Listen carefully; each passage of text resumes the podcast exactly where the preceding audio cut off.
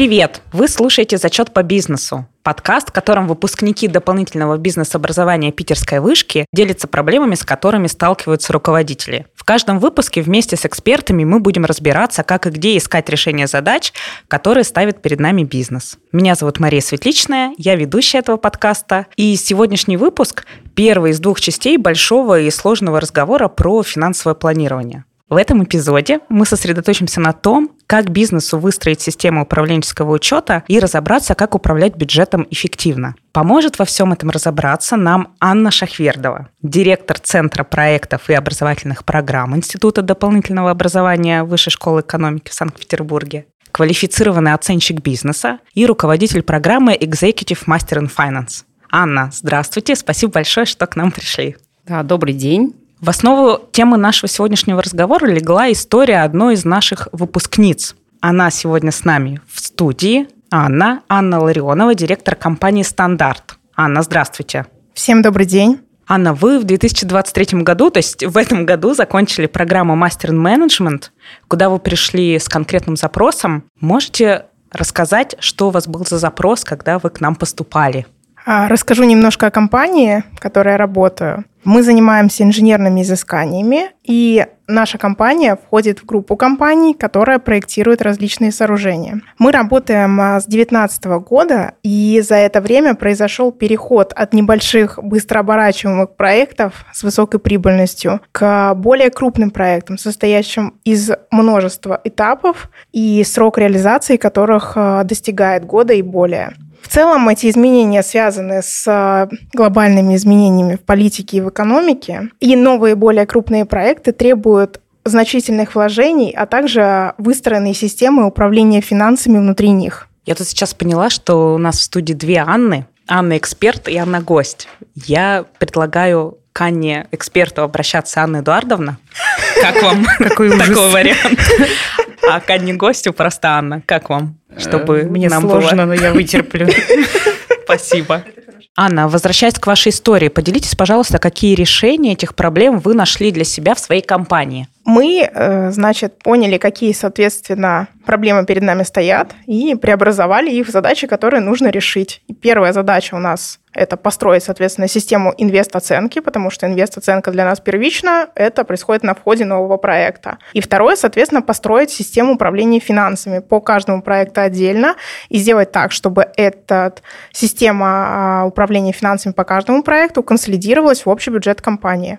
Анна Эдуардовна, вы как эксперт можете сейчас прокомментировать вот тот э, путь, про который рассказала Анна? Как часто компании в начале своего развития сталкиваются с такими проблемами? Это определенный этап взросления компании или это связано с какими-то еще другими факторами? Но я тут вижу два фактора. Во-первых, компания образовалась не вчера. Да, тот срок, который я услышала, это 19 год. Четыре И года Это, в общем-то, да, 4 года, три с половиной. Такой ребенок как раз в кризисном возрасте, кризис трех лет. И на самом деле то, что компания Анны достаточно быстро прошла стадию младенчества, это хорошо, потому что есть э, много достаточно случаев, когда малый и средний бизнес на этой стадии застревает лет на 10, а то и более. И ходит туда-сюда вот по жизненному циклу компании то вверх, то вниз. Компания Анны достаточно быстро повзрослела и столкнулась с определенными трудностями. То есть э, стадию такого быстрого роста компания прошла вот ну, за три года, да, и осознала ситуацию, что теперь проекты более сложные, и те деньги, которые раньше получались как-то легко, и остаток оставался, его хватало на всех, да, вот э, с более сложными проектами система управления требуется более сложная, деньги надо контролировать, потому что появляется фактор времени, и он долгосрочный. И вот компания достаточно быстро осознала, что с этим надо что-то делать, что та сумма денег, которая раньше оставалась и которой хватало, теперь как-то стала мало. И вот это типичная ситуация, в которой а, собственники, руководители компании обращаются к системе бюджетирования, управленческого учета, финансового планирования.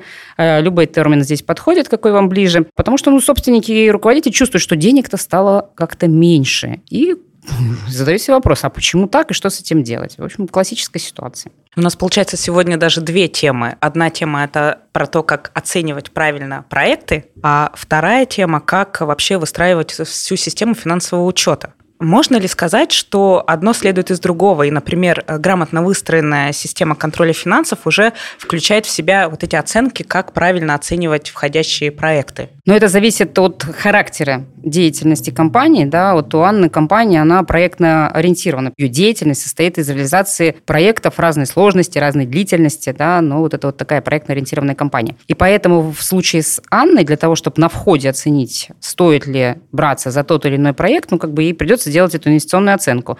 И есть компании, которые занимаются, например, там, не знаю, массовым производством, а, не знаю, пекут пирожки, условный пример, да, и это не проектная деятельность, это процессная. И там вполне можно обойтись только одной историей, то есть составление операционного бюджета, управление операционным бюджетом, без каких-либо инвестиций, пока мы не задумываемся о каком-нибудь новом этапе развития, каком-нибудь новом действительно глобальном инвестиционном проекте для того, чтобы вывести компанию на какой-то новый уровень роста. Поэтому ситуация зависит от отрасли, от характера деятельности компании. То есть кому-то достаточно операционного бюджета, кому-то, как в случае с Анной, э, нужен и операционный, и инвестиционный. Хорошо, а давайте сейчас э, сосредоточимся на управленческом учете. Что в первую очередь нужно взять под контроль? Ну, то есть с чего нужно начать выстраивать эту систему? С платежного календаря. Да, то есть, когда мы осознаем проблему, что у нас, например, возникают кассовые разрывы, и мы эту боль уже начинаем чувствовать, то первое, что мы делаем, это действительно делаем платежный календарь хотя бы месяцев на три ну, в идеале на 3-6, да, и постоянно его, так сказать, э, сдвигаем по мере прохождения времени. Это первое, с чего надо начать. А ну, у вас есть уже платежный календарь? Мы немного по-другому подошли к решению этой задачи. Мы под платежным календарем понимаем то, что мы будем платить в ближайшие 4-6 недель. Это для нас платежный календарь. Мы так у себя принимаем. Он у нас а, есть, и он у нас был, но платежный календарь, вот в нашем понимании, он не дает возможность прогнозировать на, допустим, 2 месяца или 4 месяца. И 2-4 месяца мы уже, соответственно, составляем бюджет движения денежных средств. Анны Эдуардов, вы назвали платежный календарь как первый шаг. А какой еще второй и последующий? Но я хочу сделать комментарий относительно ситуации Анны, которую она озвучила. Противоречий на самом деле нету с тем, что я сказала, просто платежный календарь был бы на более короткий срок. То есть, mm-hmm. если бы, в принципе, он был там на 2, 3, 5, 6 месяцев, да, то вот на первоначальном этапе он бы свою функцию выполнял. Потом я совершенно согласна, для компании, у которой нету большого количества материальных активов, это здание, сооружение, машины, оборудование, вполне достаточно построить бюджет движения денежных средств. И вчера я вот как раз тоже, готовясь к этой записи, уточняла у действующего финансового финансового директора, с какого уровня оборота компания имеет смысл строить управленческий бюджет на каком-нибудь специальном программном обеспечении. И ответ был свыше 2 миллиардов. Mm-hmm. А, таких компаний не так много. Вот. А я говорю, хорошо, а бедным несчастным, которые еще не достигли 2 миллиарда, на чем так сказать, которых строишь. всего лишь 1 миллиард. Да, а, ну я не знаю, сколько оборот компании Анны, но тем не менее ответ был на Excel. Меня это, честно говоря, всегда удивляло. С другой стороны, я понимаю, что Excel на самом деле имеет огромное количество функций, но тем не менее как бы автоматизация в этом случае отсутствует, и завод данных, внесение данных будет происходить в ручном режиме, и эта проблема определенно возникает. Но тем не менее, вот ответ специалиста, который несколько раз внедрял в компании управленческий учет, в компаниях с разным объемом выручки, да, ответ вот, что свыше 2 миллиардов имеет смысл рассматривать программное обеспечение. В противном случае это просто невыгодно. А так Excel. А Оно у вас в Excel? Да, у нас Excel, в принципе, наши финансисты достаточно хорошо внедрили вот эти все штуки, которые нам нужны. И я не могу сказать, что у нас сейчас возникают какие-то проблемы с а, вводом и выводом данных. Угу. А вообще вы сейчас как собираете данные о проектах? Э, вот вы собираете в Excel, простраиваете это, и на основании этих данных принимаете решения? А у нас э, сейчас выглядит следующим образом. Во-первых, у нас одна из задач, э, собственно, вот внедрения этого проекта в компании было перенести эту функцию на руководителей проектов, потому что до этого руководители проектов этого не делали. А сейчас, значит, мы перенесли на них. Они даже во время инвест-оценки, можно сказать, на старте проекта сразу формируют бюджет проекта и бюджет э, в плане прибыли и убытков, и бюджет в плане движения денежных средств. Просто они вносят данные по месяцам, да, в какой месяц, когда будет э, подписание актов, когда будут приходить деньги, соответственно, когда нужно оплачивать каких-то субподрядчиков, там, зарплату и прочее. Они вносят эти данные в Excel, и потом просто эти данные помесячно консолидируются в бюджет компании. Таким образом это происходит. Анна Эдуардовна, тут, может быть, у вас тоже есть какие-то рекомендации, на что в первую очередь обязательно нужно обращать внимание, когда собираются данные по проекту?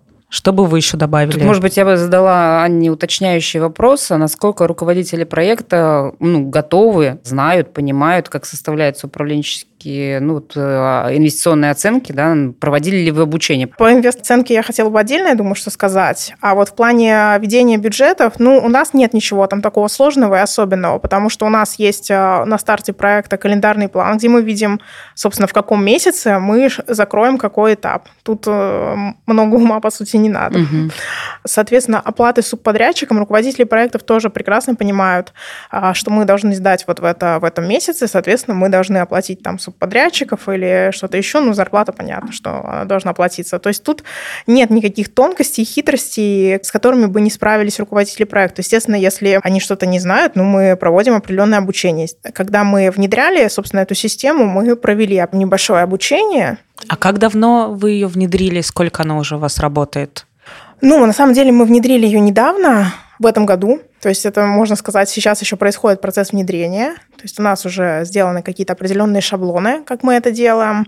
И у нас, э, как я уже говорила, не одна компания, у нас группа компаний. У нас сейчас э, конкретно не в ту компанию, где я работаю, заходят новые проекты, а в другую из группы. Но мы все сотрудники имеем отношение как бы ко всем компаниям, можно так сказать. И в одной из новых компаний мы вот на старте уже в феврале прям начали внедрять управление финансами. Вот с февраля, когда вы начали это выстраивать, какие у вас были сложности? Как вообще руководители проектов, которые раньше до этого не занимались такой деятельностью, и вот им стала задача оценивать проекты, были какие-то сложности с ними? Ну, конечно, сложности были. Это нормально для человека отбиваться от новых функций. Сначала было сопротивление, но у нас не так много руководителей проектов. Э, меньше десяти? Да, меньше десяти их, потому что у нас э, вот выручка по компании, где я работаю, там до 100 миллионов сейчас.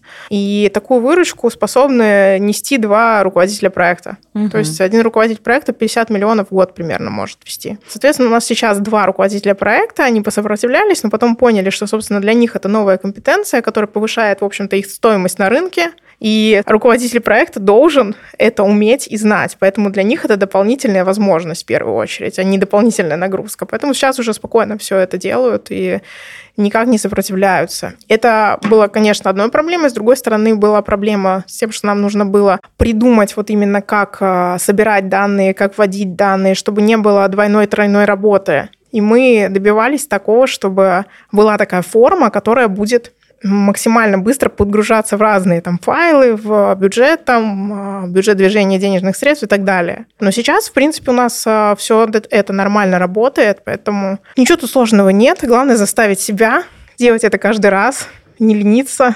Анна Эдуардовна, что бы вы порекомендовали тем, кто бизнес начинает, у тех, кто находится там, в владенческом периоде, в юном. Как оптимизировать вот эту систему, чтобы не стояло потом сложности, что вот у вас э, не хватает денег и нужно что-то с этим делать? Можно ли как-то заранее предупредить и простроить шаги, чтобы более комфортно ехать с самого начала? Теоретически можно. То есть на берегу. Да, я бы хотела поддержать Анну, сказать, что да, действительно, с точки зрения руководителей проекта, это действительно э, должно быть в области их знаний и компетенций, управления бюджетом, управления сроками, управления затратами. Поэтому действительно ничего такого сверхъестественного на своих сотрудников вы не нагрузили. Но сопротивление тоже понятно, почему происходит. И как бы Почему?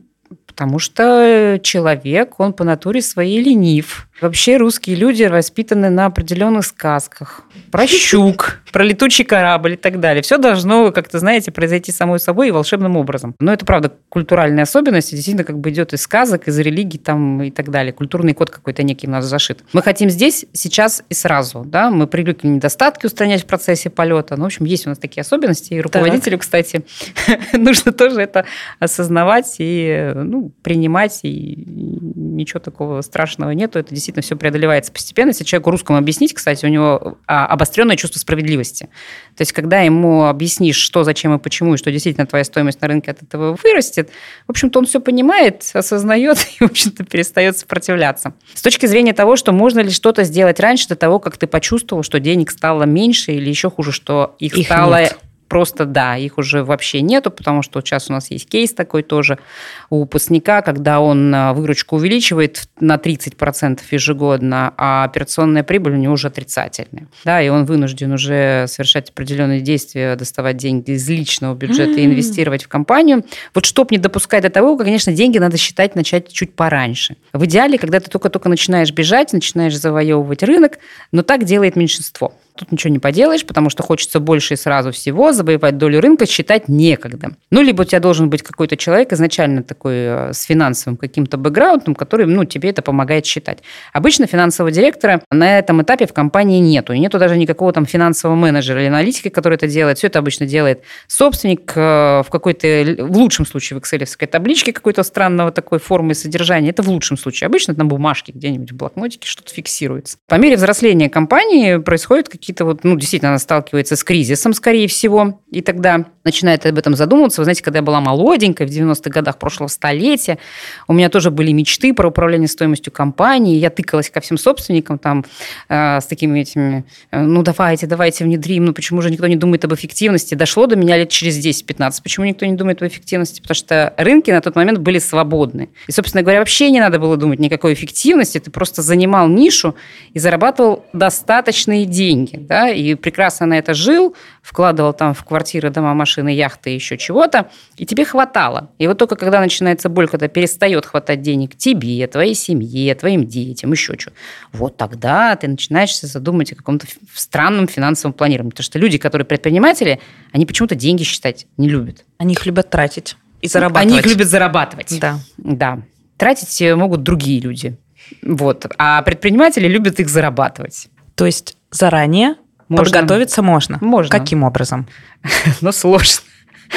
В реале это не происходит. То есть, ну, реально надо об этом задуматься в начале, да. То есть, еще есть такое правило интересное, что если ты хочешь выйти на жизненный цикл следующего уровня, да, ну, условно, там, на стабильность или что-то, ты должен задуматься о построении системы, не только финансового учета, а вообще системы, там, системы бизнес, э, управления бизнес-процессами, да, там, системы вот финансового планирования, как бы на уровень ниже. И если ты сделаешь, находясь в условно младенчестве, то это быстрее вытащит компанию на следующий уровень жизненного цикла, когда у тебя система настроена. Ну, я говорю, обычно это происходит иначе. Да? Я сейчас услышала главный совет – задуматься.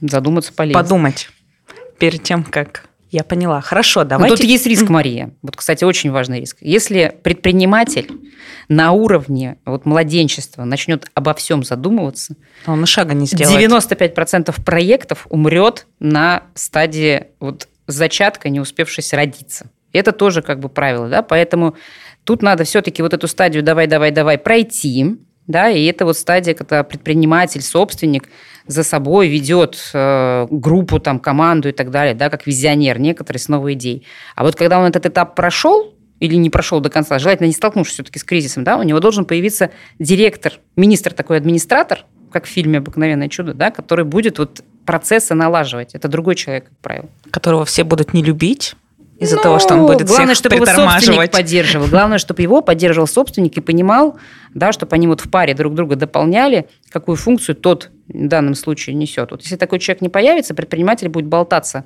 простите за такое слово, вот туда-сюда по жизненному циклу, это может продолжаться 20 лет, 25 лет, и он не выйдет на новый цикл развития. То есть он будет в какой-то момент подниматься за счет того, что у него есть эта предпринимательская жилка, зарабатывать обратно денег, потом сталкиваться с кризисом, опускаться, и вот так будет колебаться.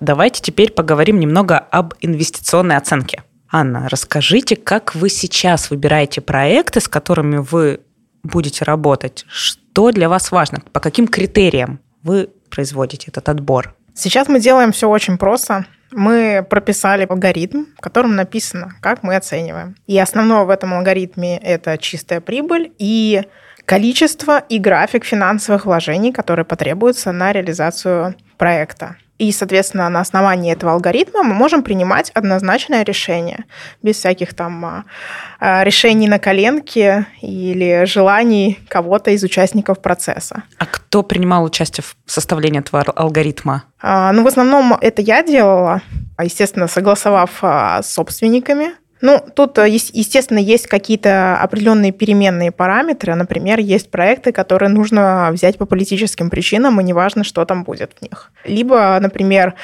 э, величина чистой прибыли, она тоже в зависимости от э, проекта, да, от вида работ, она может как-то меняться. Ну, это переменные параметры, а так в целом алгоритм есть. Если величина чистой прибыли нас устраивает, и мы понимаем, каким образом мы будем финансировать этот проект, либо мы возьмем собственные средства из потока, либо мы можем привлечь какого-то внешнего инвестора, то тогда почему нет?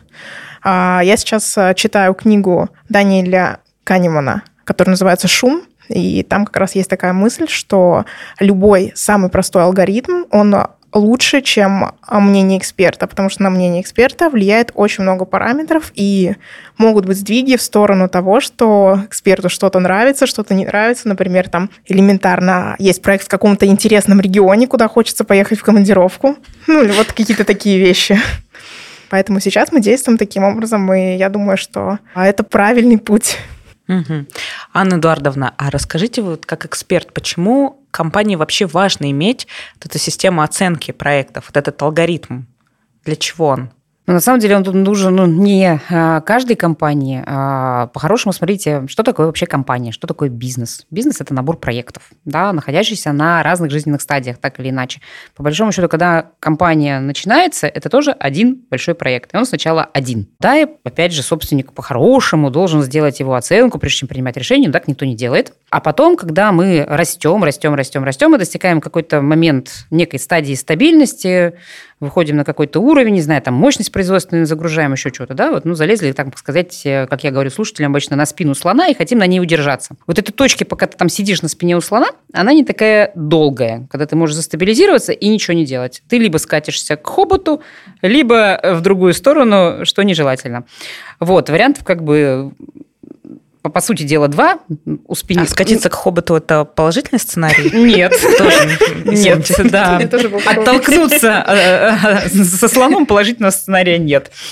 А какие есть положительные варианты того момента, когда ты на спине слона? от спины слона и прыгнуть на следующего слона, который стоит выше. Да? То есть выйти на какой-то другой уровень развития, найти некую точку роста и выйти вот на эту точку новую, да, прыгнуть к слону, к новому на спину, который находится выше, можно только через какую-то серьезную инвестицию, через какое-то серьезное развитие. Не знаю, запуск нового продукта, а, открытие там нового завода в другом регионе, открытие новых форматов магазинов, да, были у вас гипермаркеты, стали там, не знаю, супер и мини, а, мини-магазины, да. Вот это можно сделать только за счет существенных больших инвестиций в развитие. И чтобы не ошибиться, особенно если вы компания все-таки пока малого и среднего бизнеса с оборотом не миллиард рублей, не два, и резервов у вас накоплено не так много, много, и цена ошибки как бы это смерть. Да? То есть не хобот слона, а другая его часть. Смерть компании. Да, естественно. Не будем говорить про собственника. Да, то есть э, для средней компании, если она решит вложиться в серьезный инвестиционный проект и не просчитает и проиграет, и не будет этим процессом управлять, да, она, может быть, выиграет, а может быть, и проиграет. Понятно, что кто не рискует, тот не пьет шампанского, да, есть такая фраза, но кто пьет шампанское, тот иногда рискует. Вот, поэтому каждый делает для себя выбор. И это право собственника, на самом деле, рисковать своими деньгами и либо выиграть, либо проиграть.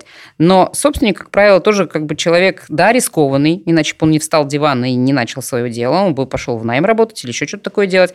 То есть он по натуре человек более рисковый, чем, э, там, не знаю, 95% других людей. Но, тем не менее, он тоже же, как правило, все-таки взвешивает и понимает, что за ним стоят его семья, его сотрудники, которые ему поверили. И эта степень риска, она, ну, у каждого человека своя, да. Кто-то предпочтет рискнуть типа не посчитать, а кто-то к этому моменту понимает, что он уже не хочет вообще рисковать тем, что создано, и предпочтет все-таки посчитать и поуправлять. Вот к этому моменту, когда все-таки компания уже там, достигла определенной стабильности и хочет выйти на новый уровень, есть уже и финансовая служба какая-то, да, пускай все-таки какой-то финансовый аналитик, финансовый менеджер или главный бухгалтер, выполняющий эту функцию, что самый худший вариант, они все-таки в компании уже есть да, и есть вот это вот долгосрочное некое стратегическое, системное, как хотите назовите это, мышление, когда мы все-таки хотим посмотреть, ну и попытаться спрогнозировать некое свое будущее, куда же мы хотим прийти в результате там, новых инвестиций. Это действительно такое некое предвидение будущего, способность, которая тоже ну, развивается у стратега, собственника, предпринимателя, у его команды топов там минус один, минус два. Ну, хорошо. А вот вы говорили о проектах инвестиционных, которые могут привести к прорыву компанию и должны привести. А может, к похоронам, да. А может, к, к похоронам. А какие есть риски вот в этой системе оценки по алгоритму, как эта система может, э, может ли она сработать неправильно. Ну, то есть мы, например, по алгоритму оценили проект, и по алгоритму все круто, но если это какой-то проект нестандартный, что тогда? Ну, там действительно включается инвестиционная оценка, и принцип на самом деле тоже. Это все равно принцип прогнозирования, управления бюджетом проекта крупного, контролирования план-фактного анализа. То есть мы запрогнозировали одно, а случилось по факту другое. Например, в прошлом году на одной из корпоративных программ, не буду называть как бы у кого, старт проектной деятельности был до 24 февраля. И руководители строили прогнозы, а, планировали проекты, а потом случилось то, что случилось. Да? И произошло какое-то вот знаковое событие, которое потребовало просто пересмотр всех планов. Да? А, да, и пришлось остановиться в этом прекрасном проектной деятельности, которые были направлены на стратегическое развитие компании, взять паузу, притормозить, приостановить где-то было можно вообще всякую инвестиционную деятельность, просто чтобы осмотреться, и заново переделать. Какие-то идеи умерли просто на корню, какие-то приостановились, а какие-то, наоборот, были приняты решения срочно дореализовывать, потому что это было выгодно. То есть всегда, э, неважно, насколько компания уже опытная в прогнозировании, всегда может что-то прилететь неожиданное, что заставит вас все пересмотреть да, и заново принимать решения. Но вы это делаете осознанно, потому что у вас был прогноз, вы понимаете, к чему приведет, если вы сейчас остановите проект, сколько вы потеряете денег, и, может быть, вы пойдете в какой-то момент на убыток, лишь бы закончить. Потому что это будет менее убыточно, чем просто похоронить проект на корню. Но вы делаете это осознанно. У вас есть циферки, у вас есть возможность прогнозировать, пересмотреть. А, есть база, на которой вы можете принимать дальнейшие свои решения. Анна, а вот у вас сейчас вот эта система, вы сказали, что она еще меньше года существует, но вы можете уже поделиться результатами? Вот какие изменения в этой оценке у вас прошли? Мы достигли единого видения привлекательности проектов, во-первых, с нашими акционерами, во-вторых, а, с нашей финансовой службой, не только в нашей компании, но и вообще по всей группе компаний. То есть у нас уже теперь мы все одинаково воспринимаем новые проекты. И сейчас те проекты, которые мы стартовали в этом году, мы, в принципе, справляемся с их финансированием. Да, у нас есть проблемы, которые связаны с нашей накопленной кредиторской задолженностью и прочими там штуками, но новые проекты сейчас идут по плану, и это, конечно, большой прорыв, я бы так сказала. То есть мы не тормозим проекты по причине отсутствия финансов, которые нужно вложить в определенный момент. А раньше тормозили? Да, раньше тормозили. То есть у нас а, был такой период, что у нас практически все временные буферы проектов, которые в начале проекта закладываются на каждый этап, они съедались именно не какими-то рисковыми событиями, которые возникали по причине ну, каких-то там определенных событий именно в самом проекте, а они все, эти буферы, съедались а, из-за того, что не было финансирования в нужный момент планового спланирования. Да, которое было запланировано, и его не случалось. Здорово. То есть, получается, сейчас вот те новые проекты, которые вы запустили, они все не убыточные, все идут по плану, и все это связано вот с этой новой системой. Убыточность, неубыточность – это другой вопрос. А сейчас а, происходит то, что мы их финансируем вовремя. Угу. То есть дальше уже идут именно проблемы, которые связаны там, с управлением проектами, с какими-то внешними а, событиями и так далее, связанные там, с заказчиком, например. Сейчас уже решаем другие проблемы. Здорово. Чтобы дальше так продолжалось, это дорогого стоит.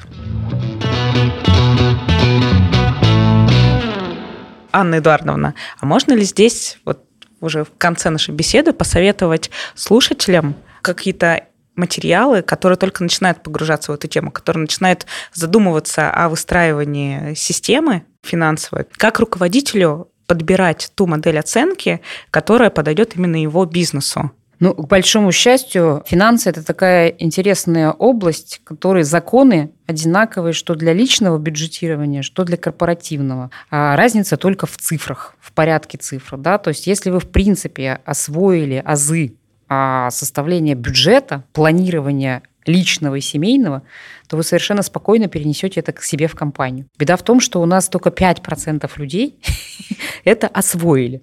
Вот, поэтому моя рекомендация, на самом деле, все-таки, если вы начинаете бизнес, начните хотя бы с семейного бюджета, да, с личного. Начните просто учиться считать деньги. Есть золотая пословица «деньги счет любят». И это правда. И это не важно, дома вы это делаете, на работе, да, там детей своих приучаете. А, это вот навыки, которые ну, идеальный вариант с детства привить ребенку. А, вот провокационный вопрос, Мария, можно вам задам? Могу Анне задать. Давайте вот вам Лучше задам. Анне, я знаю Давайте, этот вопрос. Анне, не факт. А, как вы думаете, какой навык э, более полезный для человека? Навык зарабатывать или навык тратить? Ну, я думаю, что тратить. А почему? Ну, потому что если, допустим, много зарабатывать, но при этом не уметь тратить, никогда не накопишь. Вот. А огромное количество примеров, когда люди были э, с высокими заработками, зарабатывали, а умирали нищими. А это известные, там, не знаю, актеры, там, спортсмены. Погуглить э, можно найти такие примеры. Да, действительно, навык тратить, а навык экономить, на самом деле, а он позволяет вот как раз потом заниматься вот этим бюджетированием, да, и принимать решение, а куда лучше вложить эти там 100 миллионов рублей и получить большую отдачу, да, то есть навык тратить, он больше развивает финансовое мышление эффективно и грамотно, чем навык зарабатывать. А, но я, как я уже тоже отмечала, что вот эти люди, которые встают с дивана и идут э, новые идеи, они считать не умеют такой уточняющий вопрос. А как не скатиться вот от этой позиции к такой, когда ты начинаешь экономить чуть ли не на спичках? Ну, то есть ты все считаешь, у тебя каждая копейка четко распланирована, но нет ли такой ошибки, что ты когда вот так вот считаешь, ты перестаешь видеть возможности? То есть ты все считаешь, и какие-то варианты, куда можно потратить, пускай те деньги, которые у тебя сейчас там Предпринимателю это не грозит. У, а, чтобы, довести предпри... нету, да. чтобы довести предпринимателя до такого состояния, я не знаю, что с ним должно случиться. На самом деле, опять же, сейчас вот у нас учится один слушатель на программе Master in Finance. Он прошел через банкротство своей компании. Его предпринимательство это не убило. У него как бы глаза горят, он заново, он переродился, но пришел учиться на программу Master in Finance. Для того, чтобы все-таки второй раз не банкротиться. Вот. А так у предпринимателя масса идей.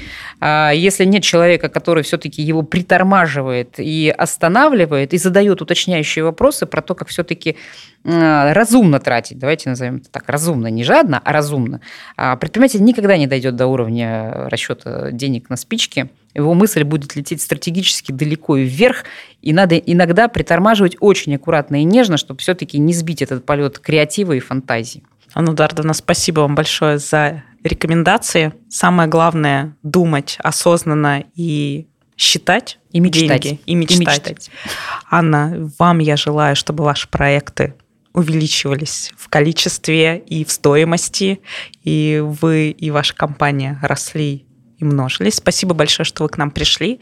Если у вас какие-то еще моменты, которые мы не обсудили, и нужно что-то еще осветить. А, я бы добавила к тому, что сказала Анна. А, я недавно прочитала книгу «Самый богатый человек в Вавилоне» Джорджа Клейсона. И она точно поможет всем с отношением к личному бюджету, и на компанию тоже можно перенести все, что там написано. Так что, если кто ее не читал, обязательно к прочтению. Я, например, вот только в этом году узнала, хотя достаточно много читаю книг по бизнесу. И второе, что я бы хотела добавить, не нужно обманывать себя, когда начинаешь подходить к каким-то проектам. Во всех проектах обязательно есть риски, и эти риски нужно обязательно учитывать, потому что предприниматели, как правило, с горящими глазами закрывают глаза на проблемы, а их нужно учитывать и понимать, что они есть, и обязательно выражать их в денежном эквиваленте и понимать, что может произойти вот так и вот так, и эти деньги куда-то уйдут. То есть спрогнозировать самые